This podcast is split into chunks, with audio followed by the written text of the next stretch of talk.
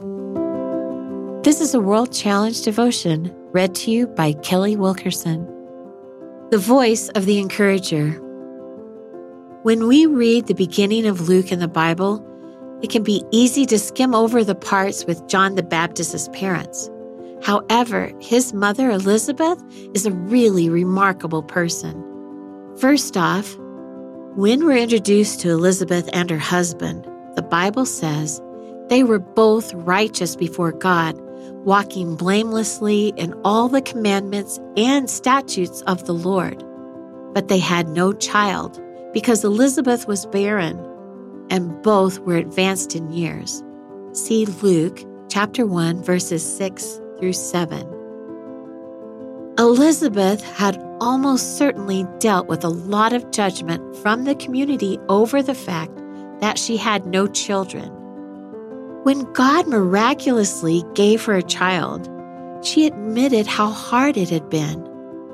Thus the Lord has done for me in the days when He looked on me to take away my reproach among people. See Luke chapter 1, verse 25. This trial that had lasted years of her life hadn't made her bitter, though. She's openly described as righteous and blameless. I'm sure she struggled some days with deep disappointment or grief.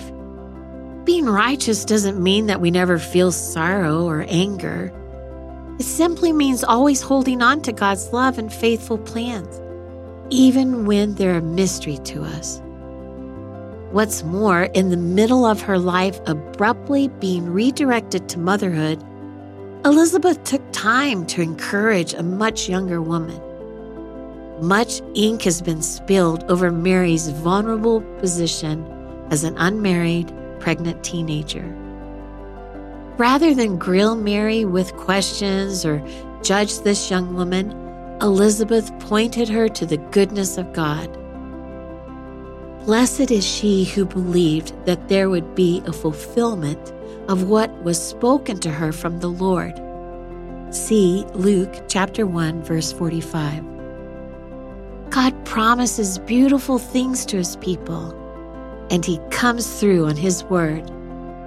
Elizabeth's words must have lifted Mary's spirit and filled her with resolve. May each one of us be the relative or friend that others turn to for encouragement or spiritual guidance. May we lift others up by reminding them of how God sees them and their trials. May we bless them with prayer and God's Word. World Challenge Transforming Lives Through the Message and Mission of Jesus Christ. Visit us online at worldchallenge.org.